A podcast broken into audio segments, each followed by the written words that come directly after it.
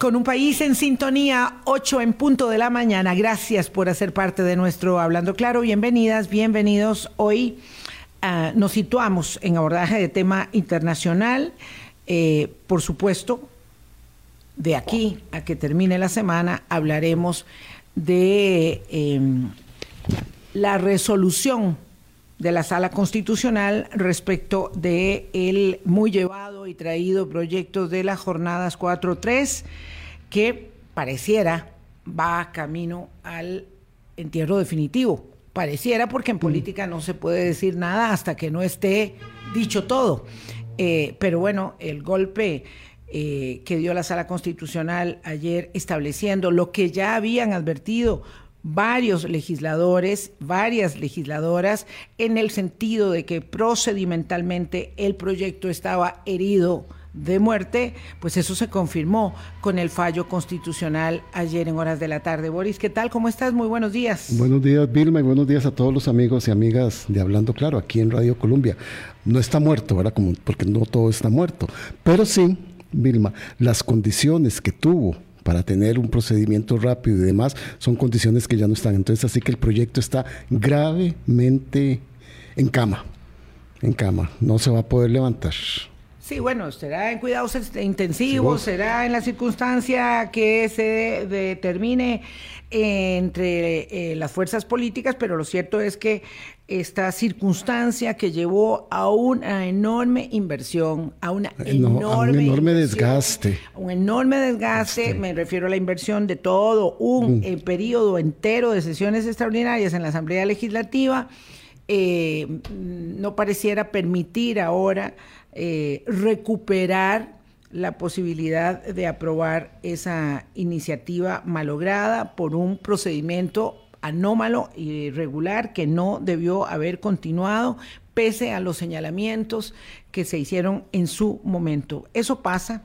Eh, una, chapuza mm, puede ser un asunto menor, pero resulta ser un vicio sustancial de procedimiento. Y para eso el sistema de pesos y contrapesos le establece una consulta que eh, eh, permite del legislativo al judicial valorar cuáles son las posibilidades eh, de señalamiento en cuanto a la fortaleza o no, la solvencia o no de la aprobación otro, de una iniciativa. Y otro de los temas que dejamos por años, por años, por años, pasar, dejar, no buscar soluciones y las que se estaban argumentando ahora no parecieran tan válidas.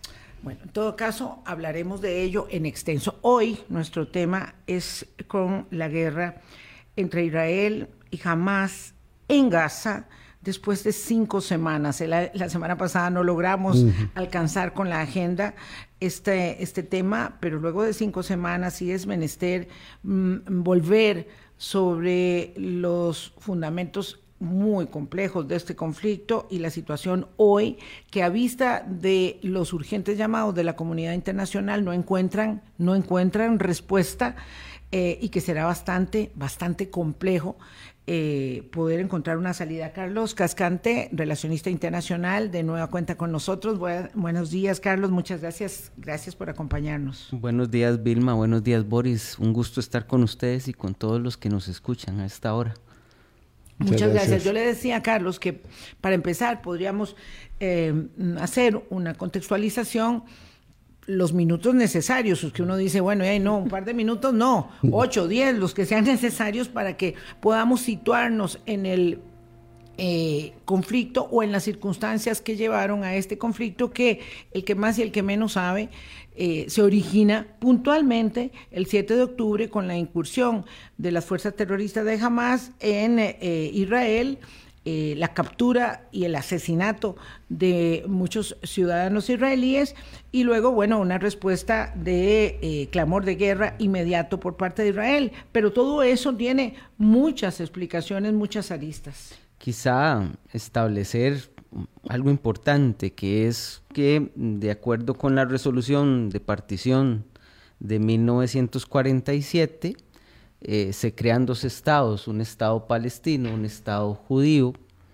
Em, el estado judío se forma muy rápidamente, el estado palestino, debido a el control que ha tenido Israel del territorio ha sido muy difícil de formar. De acuerdo con la resolución, el Estado palestino estaba formado por dos partes separadas. Eh, una es la franja de, Gaza. De acuerdo con los acuerdos de Oslo de 1993-94, eh, lentamente el Estado palestino se va a ir formando y el Estado de Israel va a ir brindando apertura y saliendo de los territorios que de acuerdo con el derecho internacional le pertenecerían al Estado palestino y autoridades palestinas irán tomando posesión de ese territorio manejando todos los elementos que tiene la soberanía estatal. Es decir, control de fronteras, control de vigilancia, control, etc. Eh, entonces, digamos, a ese momento se crean dos grandes centros, eh, eh, de acuerdo con la resolución de partición, el espacio de Cisjordania y el espacio de la Franja de Gaza. El espacio de Cisjordania fue el que se empezó a entregar a las autoridades palestinas más rápidamente. De hecho, ahí se instauró la autoridad palestina con sede en la ciudad de Ramallah y el otro lado no, va a ser liberado o entregado hasta el 2005, bajo una lógica bastante compleja, porque fue durante el gobierno de Kadima, un partido, partido de Ariel Sharon, que en medio de las negociaciones para un poco evitar negociaciones más profundas, decide entregar a autoridades palestinas la franja de Gaza en el 2005.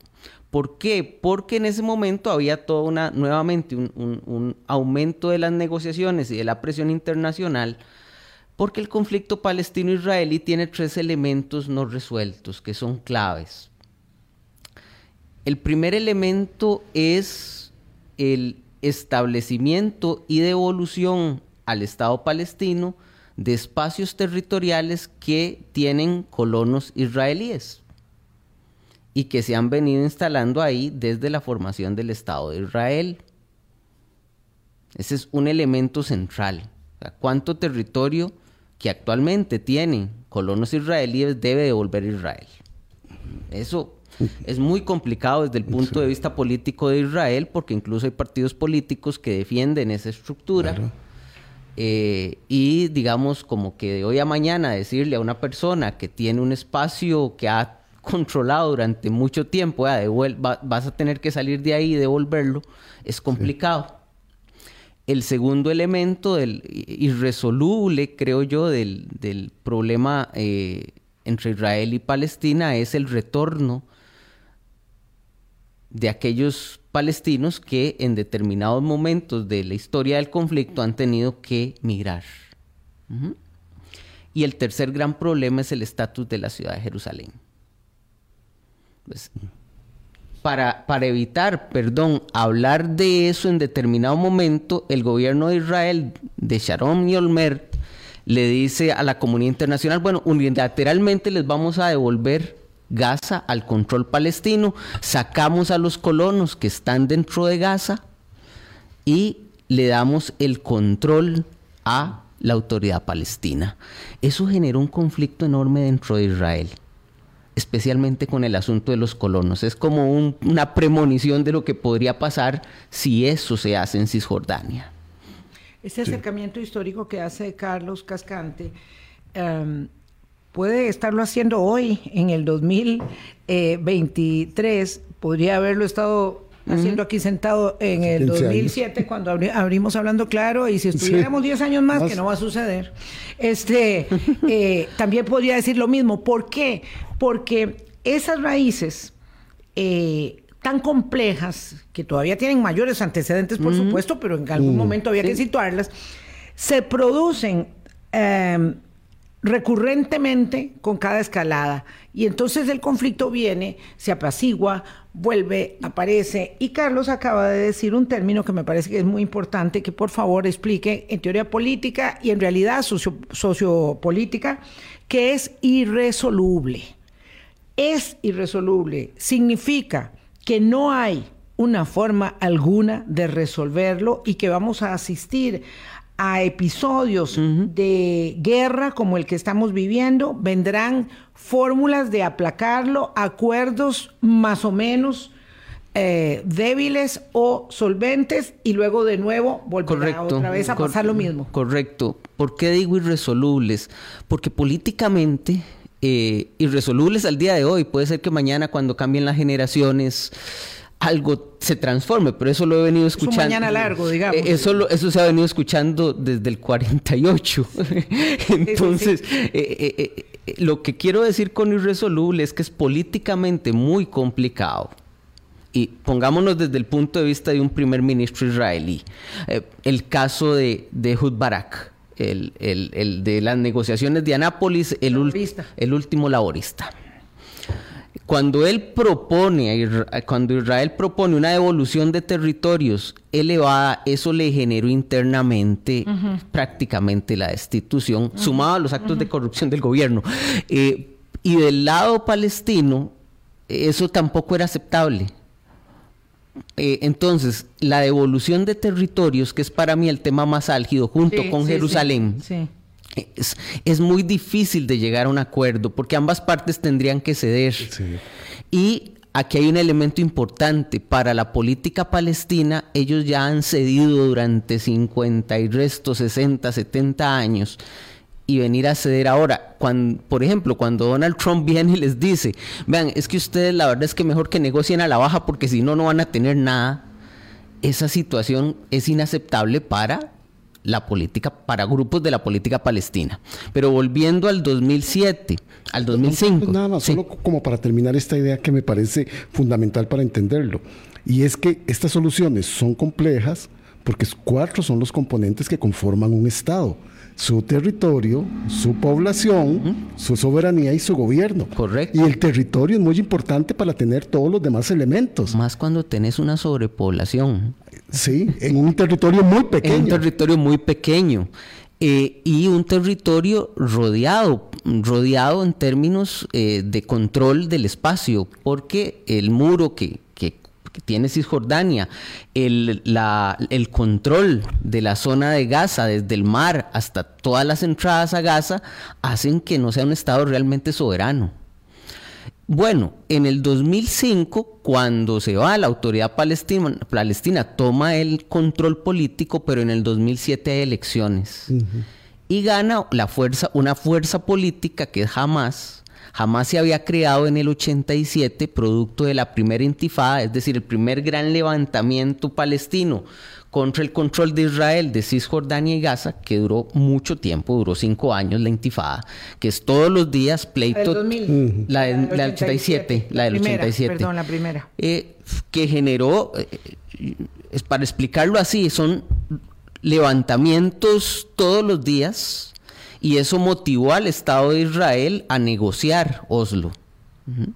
Bueno, en ese, en ese movimiento que es la intifada se forma la yihad islámica, se forma Hamas, porque una, hubo una, una división dentro de la política, dentro del espectro político palestino. Por un lado estaba el, partido o el movimiento de Arafat, de Yasir Arafat, que planteaba eh, una, una visión pragmática del conflicto, que es vamos a negociar, eh, siempre no vamos a obtener lo que queremos, pero vamos a negociar con Israel porque nuestro objetivo inicial de eliminar a Israel es imposible de cumplir. Vamos a pensar pragmáticamente. Pero eso no es aceptado por toda la comunidad palestina, por todas las fuerzas políticas palestinas, y se crean estas fuerzas alternativas al movimiento de Arafat, que políticamente se va a conocer como Al-Fatah. Eh, se crean estas dos fuerzas, digamos, contrarias a la idea de, mm, digamos, de pacificación o de negociación. Eh, y jamás adquiere mucha fuerza en la, en la banda de Gaza, jamás tiene un movimiento, mm, digamos, eh, de milicias, y un movimiento político. Y el movimiento político gana las elecciones. Evidentemente, dentro de la lógica de Hamas es continuar el objetivo de eliminar a Israel del mapa. Eh, mediante actividades terroristas. Por eso ha sido considerado un grupo terrorista. Para recuperar territorio. Para recuperar territorio. La famosa frase desde el Jordán hasta el mar. Sí, pero también para aniquilar el Estado de Israel. Ah, no, no, no, la para, recuperar el territorio. Ah, no, la, recuperación del territorio abarca, consecuencia. abarca con, eso. En los últimos años, dentro de Hamas ha habido una división también en torno a ser más pragmático y menos agresivo. Eh, lo cierto del caso es que jamás se consolida políticamente, gana las elecciones del 2007 y desde ese momento controla Gaza. El otro antecedente que yo creo que es súper importante es que junto con la formación de Hamas en, Palestina y su consolidación, dentro del Estado de Israel va surgiendo la figura de, eh, de Benjamin Netanyahu Vivi de, Bibi, de, Netanyahu. Y, además Israel, que había tenido un, digamos, centroizquierda muy consolidado, empieza a, gravitar, a, la derecha. cada vez más hacia la derecha. Con figuras como Ariel Sharon, que muere mm, de un, de un digamos, de un padecimiento inesperado en ese momento.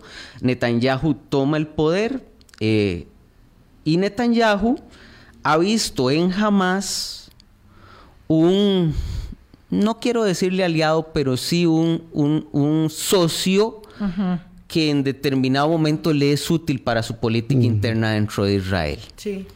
Ambos han alimentado mutuamente. Exactamente.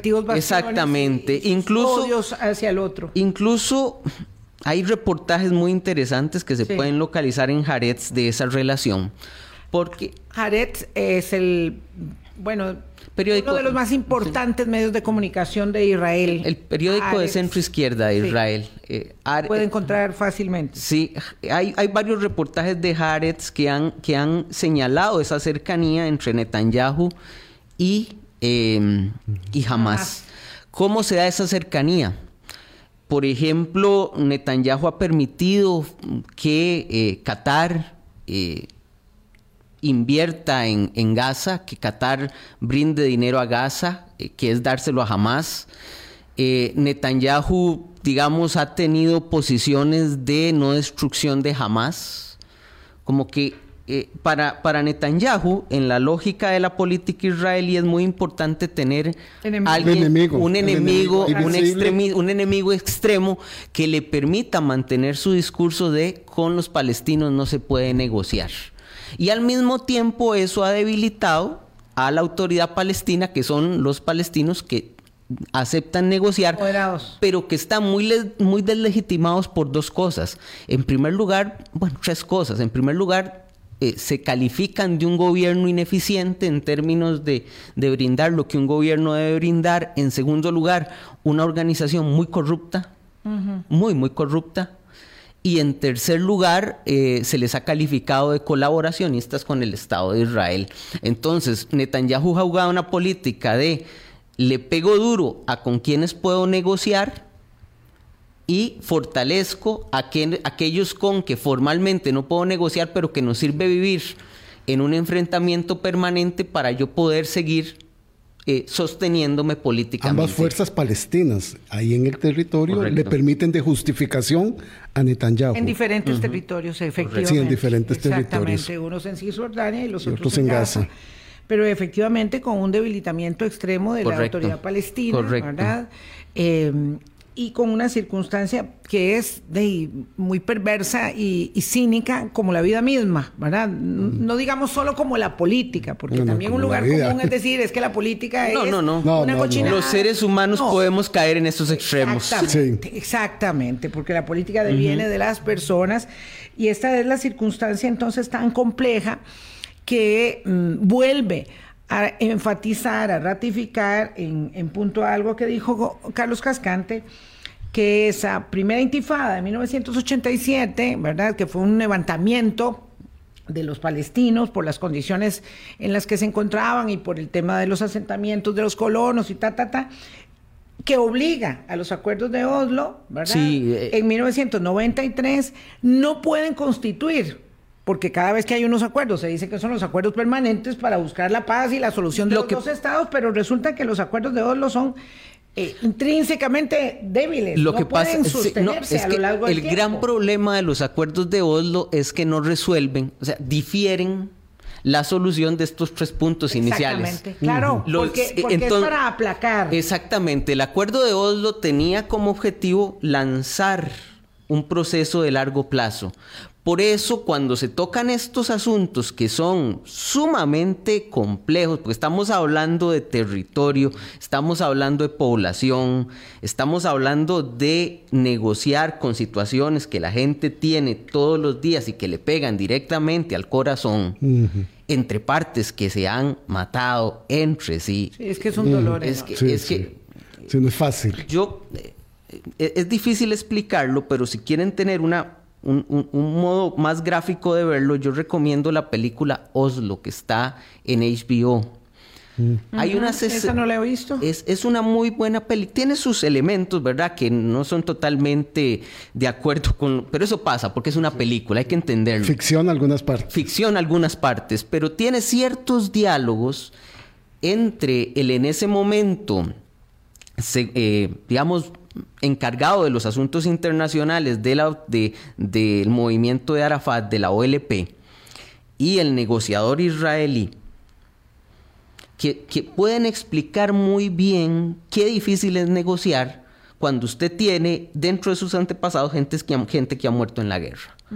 Entonces, eh, Y siempre vamos a tenerlos. y siempre vamos a tenerlos. Cada vez que nos sentemos Exacta- a negociar, exactamente. usted volverá a ver. Usted volverá eh, a ver y mi abuelo lo, usted sí. lo mató, su, pues, su ejército lo mató o mi prima murió en un atentado terrorista que ustedes organizaron, etcétera. O sea, eso siempre va va a estar presente, entonces es muy difícil. Y cuando usted se pone a hablar de elementos como, ok, hay unas colonias eh, israelíes que tienen tantos años de estar ahí y hay un partido político que tiene mucho peso en las elecciones de Israel que participa, de la persona que quiere hacer gobierno no es tan fácil como decir, bueno, ahí saquemos, no es tan fácil, no es tan fácil. Es, un- es una situación muy complicada. Y el último antecedente que me parece importante fue eh, la, última gran la última gran invasión o la última gran intervención, perdón, de Israel dentro de, dentro de Gaza, que fue en el 2014 que se salda con unas negociaciones eh, especialmente manejadas por el canal de Qatar, que es el, el- socio silencioso acá, el- el que juega con los dos, el que tiene su base militar de Estados Unidos en su territorio, pero, que, que, pero que a la vez eh, permite que, que miembros de Hamas estén viviendo en Qatar, pero que a la vez le da plata a Qatar, pero que a la vez se sienta con Blinken y con Biden y claro, con todos claro. los presidentes. Se ve. El- Digo, usted lo verá en las camisetas de los equipos de fútbol, eh, eh, eh, ¿verdad? Lo verá en, la- en- en los grandes logos, en los fastuosos logos de sus, de sus líneas aéreas. No lo va a ver en el conflicto, pero es un actor que gravita Ese- de ese- manera es- muy determinante. Exactamente, porque tiene la capacidad de decirle a Hamas, baje el tono, porque si no, lo dejo de financiar. Y le puede decir a los Estados Unidos, vea, cambie un poco la línea, eh, no me ponga a mí en conflicto porque ya tengo una base militar suya acá, ¿qué más signo de, de lealtad o de apoyo quiere? La capacidad del dinero. La capacidad. Capacidad del dinero. Permítame, don Carlos, tengo que ir a una pausa, son las 8.25. Eh, vean que esta es una pequeña parte del, eh, solamente del contexto. Vamos a mensaje y regresamos.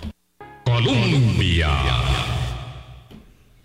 Con un país en sintonía 8.28 de la mañana, mientras nos tomamos este café, nosotros aquí a esta hora, ah, allá en Madrid, el café de la tarde se le Así. toma a José Daniel Rodríguez, que nos hace un aporte muy interesante.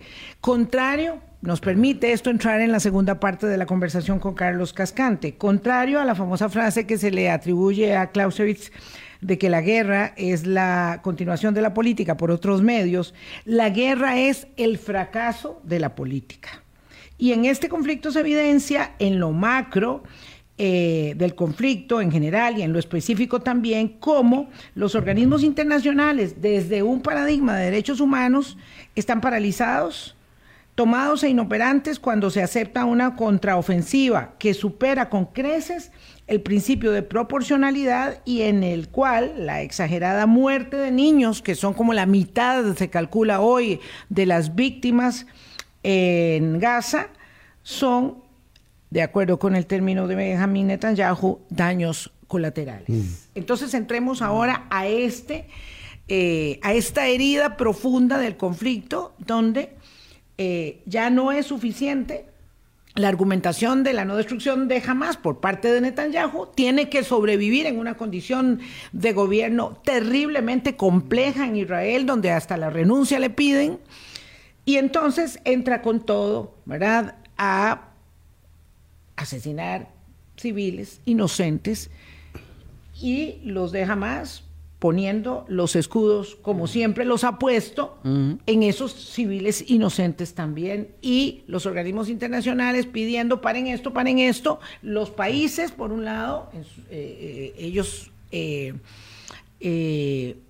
per se, y, algún, y los organismos internacionales como UNICEF, y nadie escucha o pareciera no escuchar. Y ya ni siquiera paren, hagan pausas. Hagan pausas. Hagan pausas. Bien, yo siempre he sido muy escéptico de la capacidad de los organismos internacionales para, resolver este tipo de conflictos. No así de mejorar la condición humanitaria de... Yo no me imagino este conflicto sin intervención de los organismos internacionales en términos humanitarios, de reducir en la medida de lo posible, lo cual parece cada vez menos posible el dolor humano de este tipo de conflictos.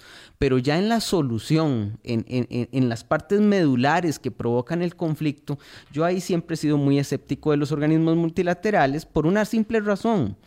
En un organismo multilateral, los actores son los que están peleando.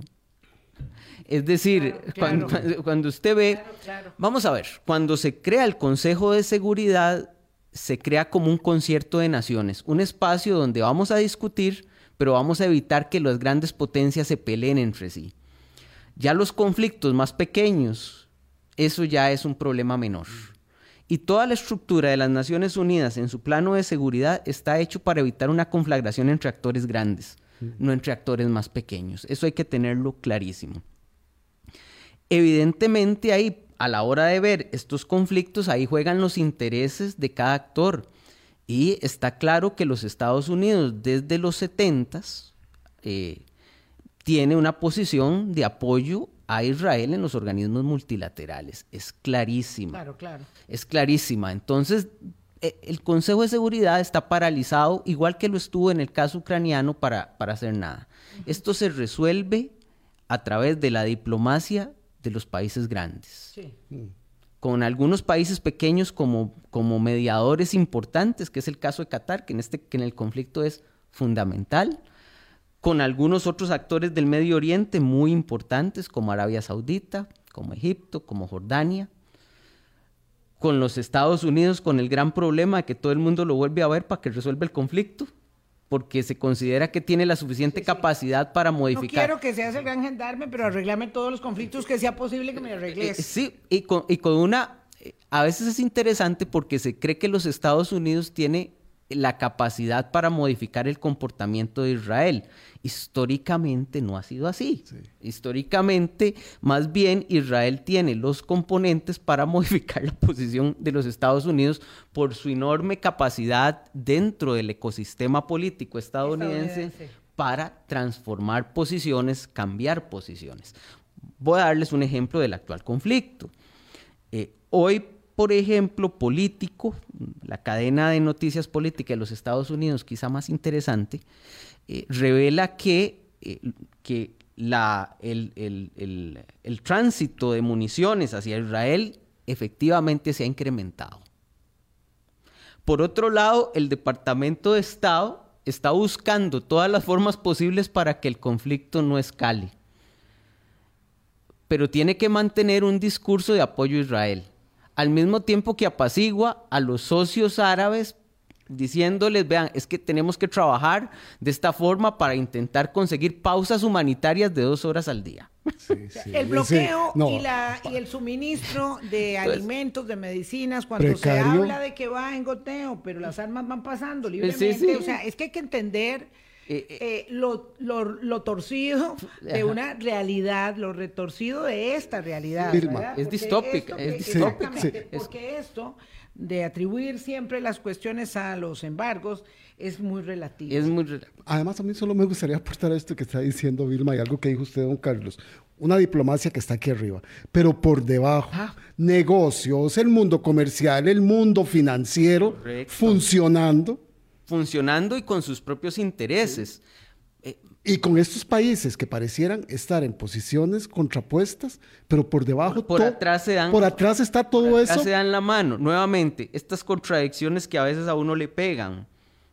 Egipto tiene una, una sintaxis, Egipto y Jordania tienen una sintaxis impecable frente a los palestinos.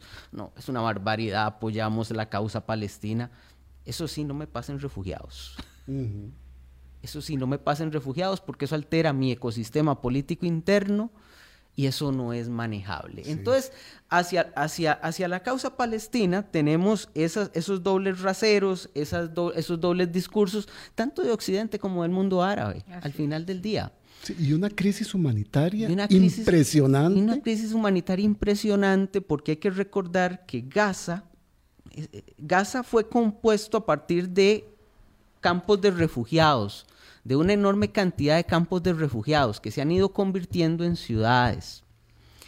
Eh, y eh, en ciudades cada vez más grandes y más pobladas, dos millones de habitantes en eh, pocos kilómetros cuadrados. Por la demografía de la población en Gaza, la mayor, un tercio de la población son niños. Entonces, cualquier avance sobre Gaza va a provocar, ca- va a provocar castigos colectivos, se quiera o no. O sea, puede ser que dentro de las cabezas militares que estén conduciendo la operación quieran causar el menor daño posible, pero eso es, Es inevitable. Es Es inevitable. inevitable. Es inevitable.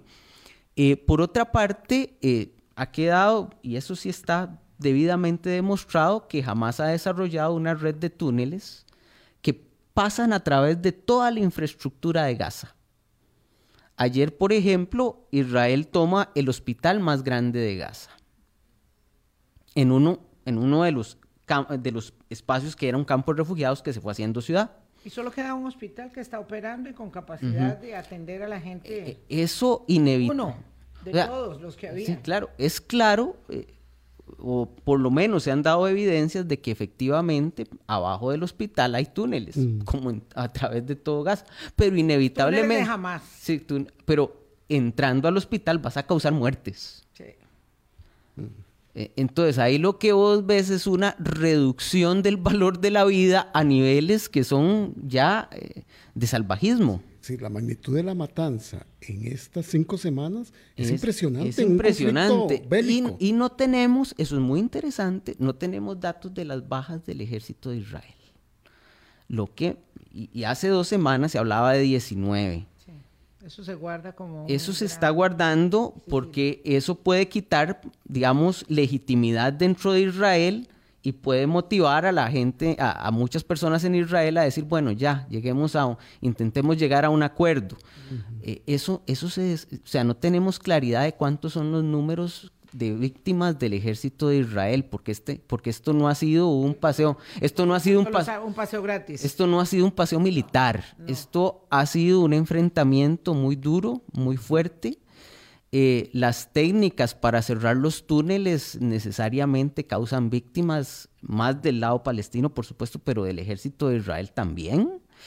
Eh, de forma tal que esto es, esto, esto tiene condiciones de, de carnicería al final del día para las dos partes. Por supuesto, sufren más los que están, los niños que tienen que salir de sus casas. Eh, el desplazamiento es, es, es, es dolorosísimo. Eh, y eh, lo cierto del caso es que no hay claridad, y eso es lo más preocupante, del día después. O sea, ¿Qué va a pasar? Cuando, cuando Israel diga, ok, aquí termino el proceso que estoy llevando a cabo, el, Y termina la etapa de la aquí, venganza aquí del termi- ojo por ojo. aquí termina la etapa de destruir a Hamas. Voy a decir que destruye a Hamas.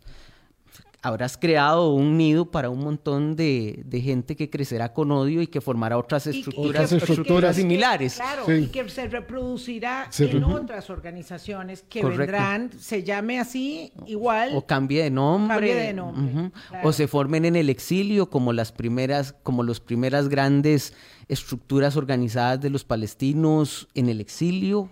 El caso de la OLP con muchos exiliados. Eh, cuando usted quiere solucionar la violencia con violencia, la, violencia se violencia. reproduce incuestionablemente. Bueno, ¿qué va a pasar el día después? ¿Cómo se va a administrar esta franja? Eh, los Estados Unidos han dicho que tiene que ser la autoridad palestina la que La que retome. retome esto.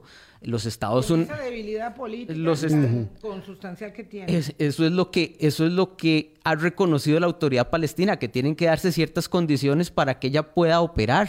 Eso significa más dinero. Los Estados Unidos están hablando ahora de la solución de dos estados, otra vez, a un año de que termine la administración Biden sin saber si va a continuar. Entonces, ver si va a poder entonces- operar con, sin presupuesto siquiera. No, pero es- te, lo, te lo pongo así. Es decir, para que, para que opere la solución de dos estados y volvamos a una negociación de dos estados, se requiere unos Estados Unidos fuerte. Y si pierde, si pierde Biden, olvídelo. No, no Sí, quiero sí, sí. pensar lo que Olvídelo. pasa si gana el señor aquel. Olvídelo. O sea, hay la solución de dos estados. No, No. 8.40 de la mañana. Antes de considerar qué podría pasar el día después, hay que considerar cómo llegamos a la suspensión, ¿verdad?, del conflicto en esta fase en la que se encuentra ahorita. Entonces, de eso vamos a conversar. El presidente Biden dijo ayer que existe la posibilidad de llegar a un acuerdo para liberar a los rehenes. Ya venimos. Colombia. Sintonía 8.42 de la mañana con Carlos Cascante, analista internacional, eh, damos una mirada al conflicto. Y decía, al conflicto de la guerra de Israel en Gaza, la guerra contra Hamas, cuyos eh, inocentes son los civiles, víctimas evidentemente de eh, la forma en que son asediados, asesinados, masacrados, como decía, como dice la realidad y como lo decía eh, este, categóricamente el presidente Macron de Francia, eh, utilizados también por Hamas. Am, antes de que pase el día, de que veamos qué puede pasar el día después, cómo llegamos a, a- a- a la, a la suspensión de las hostilidades, de las actividades de la guerra, el presidente Biden decía en las últimas horas que hay posibilidades de un acuerdo para la liberación de los rehenes y, y esa pareciera ser una eh, condición significativa, sine qua non más bien, para pensar en parar la- la- la- el ataque. Es correcto. Hace algunos días esta noticia la, la- la saca David Ignatius, que es el, el top periodista de Washington Post Internacionales. Tipo que tiene acceso a información Se privilegiada. wow. Eh, Ignatius salía y señalaba que días atrás se habían reunido en Qatar el eh, director de la CIA y el director de la del Mossad israelí y que habían empezado a hablar de un acuerdo de rehenes. Ese acuerdo implicaba varias cosas. Implicaba definir el número de rehenes que, que soltaría Hamas, el número de, eh, de palestinos encarcelados que tiene Israel, para ver si se van intercambio. para el intercambio, Intercambio. porque esto pasa por un intercambio, entonces siempre hay la disputa de si es vis a vis, si es eh, dos por uno, suena muy feo, Su- eh, suena horrible. suena horrible, pero hey, es una negociación de Pero en el pasado, Israel ha aceptado liberar Claro. Muchísimos palestinos por un israelí. por un israelí. Por uno solo. Por uno solo. Porque eso dentro del, dentro del, o sea, todos los días hay en Israel manifestaciones de los familiares de los rehenes que dicen, bueno, gobierno, lo, lo principal aquí son los rehenes, no, no, no lo otro, sino los rehenes. Entonces, está esto, está el cómo y el tiempo, Ok, uno, el intercambio. El por- intercambio. y ¿Por cuánto vale por- cada cosa? Cada uno, perdón, cada persona. Cada ¿Cuál, ser cuál- humano. cuál- sí, cuál va a ser lo- ¿Cuáles van a ser los términos de intercambio? Suena espantoso. Términos de intercambio. Sue- Suena espantoso. ¿Qué más? hay un elemento ahí problemático que es que jamás no tiene a todos los rehenes israelíes. Explique eso, don Carlos, por favor. Porque cuando se produce la avanzada del 7 de octubre, no solo entra Hamas, entra la yihad islámica apoyando a Hamas y otros grupos menores no controlados por Hamas. Entonces, Oigan esto, porque esto no se sabe, no se sabe bien, digamos, no, quien no conoce el detalle. Entonces, a la hora del intercambio, de la negociación, yo tengo 230 y los otros 50 o 20 o no sé dónde están. Se calcula, Se calcula que la yihad islámica y otros, y otros grupos, tienen alrededor de 50 personas. Entonces, jamás, jamás tiene que entrar en una negociación, primero con Israel, a través de Qatar, para después venir y decir, bueno, va a negociar con la yihad islámica, que no necesariamente nos llevemos bien, para llegar a una negociación. Sí, sí, y a cuenta de qué se los voy a ceder hubo, y qué voy a recibir yo. Hubo, noticias de que los grupos que no son jamás decidieron no entrar en la negociación. Entonces eso debilita la... Eh, complica mucho la negociación inicial. Ok, después de esto, el otro gran tema es el tiempo para la liberación. Es decir, una cosa son los términos y otra cosa son los plazos. Los plazos y cuánto y si se va a dar para la liberación una, una tregua que permita la salida. Y ahí hay un debate enorme porque evidentemente para Israel no es conveniente que la tregua sea muy larga y jamás busca que la mm. tregua sea lo más larga. Exacto. Para hablaba negociar con los otros. No es cierto que todo el mundo diga entre más rápido mejor, Carlos. No, no, eso, eso, terminemos con esto y les cuento otra cosa que a mí me resultó sumamente interesante. Entonces, se habla de cinco días, pero Israel no está de acuerdo en los cinco días, piensa que puede hacerse menos. Sí, una operación de horas. Una operación de horas.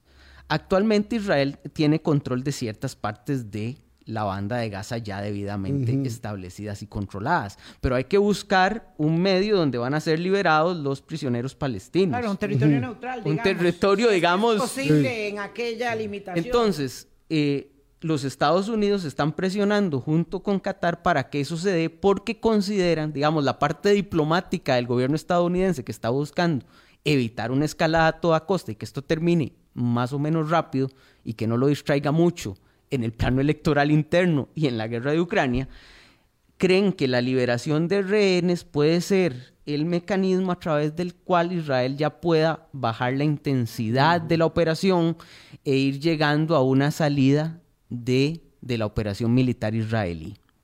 Esa es la esperanza de los Estados Unidos. Pero como les he comentado, esto, digamos, se sabe en pocos detalles. Incluso Netanyahu sale en la televisión estadounidense y dice que eso efectivamente se está negociando, pero dice, entre menos detalles les dé, hay más posibilidades de que esto se haga realidad. De que funcione. Lo cual es cierto. O sea, Las negociaciones no son a mesa abierta, ni pueden serlo Ni, pueden serlo. O sea... Eh, solo en Costa Rica a veces pensamos que las negociaciones pueden, pueden ser a, con ventanas y con... Pero bueno, eh, a veces... nuestro lente es muy pequeño. A veces la ese afán de transparencia, digamos, sin, sin balance nos, nos perjudica a la hora de ver cosas. Eh, entonces eso está así. Les comento un tema que para mí era muy relevante. Usted decía, Vilma, algo muy importante. No para todo el mundo el tiempo es igual. Previo a la, a la operación, se hablaba de que dentro del gobierno israelí había una división, dentro del gabinete de guerra israelí había una división. Netanyahu propugnaba por no, porque la operación, porque el inicio de la operación se aletargara un poco.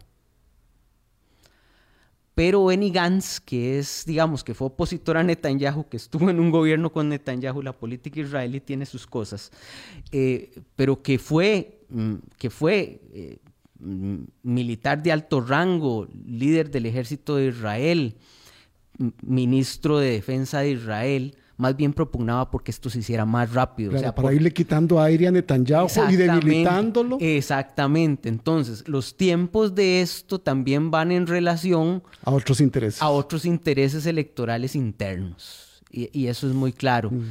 Eh, se hablaba eh, que para jamás, por el contrario, el asunto es que ellos esperan que en algún momento Israel se canse. O sea, que su juego es que Israel se canse y que eso lleve a la negociación y que internamente haber hecho eso los va a fortalecer, porque ellos también juegan en la política interna palestina. Eh, de forma tal que aquí, de, como siempre, está todo eso, ¿verdad? Toda descarnado. todo, eso descarnado, de la política y las víctimas que sufren por las posiciones descarnadas de los, por los tiempos. en teoría se están sacrificando por ellos. Y hace la idea, para terminar, Carlos, de que es posible eh, la solución de los dos estados. Entonces, pues hay gente que dice, no, eso no va a ser posible nunca, ¿verdad?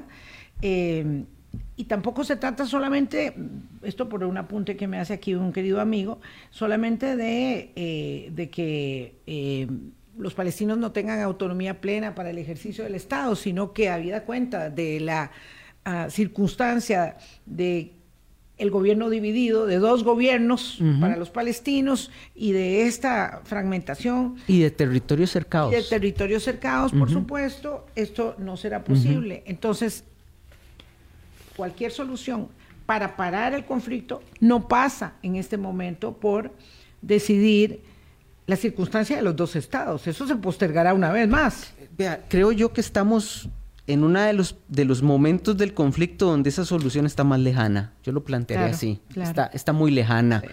Eh, la comunidad internacional, el, tema palestino-israelí, la causa palestina, como queramos mencionarlo, dependiendo de nuestras posiciones en el conflicto, está en un segundo plano. Las monarquías del Golfo han establecido relaciones económicas con Israel. Eh, en fin, no es como el primer, como lo fue en algunos momentos. Cuando habían dos posiciones más claras. El primer conflicto del orden mundial. No, ahora creo que la causa palestina no, no pasa por ese, por esa, por eso. Y eso incluso creo que motivó un poco a jamás hacer esto, porque estaba muy lejos de, de, las mesas importantes. Y esto, digamos, volvió a reavivar un poco la importancia del conflicto, pero mm, estamos muy lejos de lo que fue en los 90. Eh, muy lejos, aún más lejos de lo que fue en los 70. Sí. Para, para, de importancia para el mundo. Claro.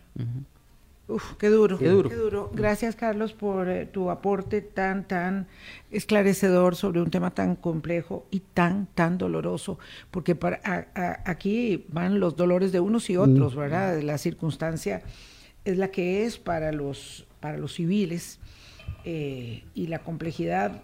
Yo siempre pienso en irresoluble. Eh, y es la conclusión que siempre atisba. El domingo tenemos elecciones en Argentina de infarto, don Carlos Cascante. ¿Usted qué cuánto apostaría por una por una u otra este, victoria entre Milei y Massa?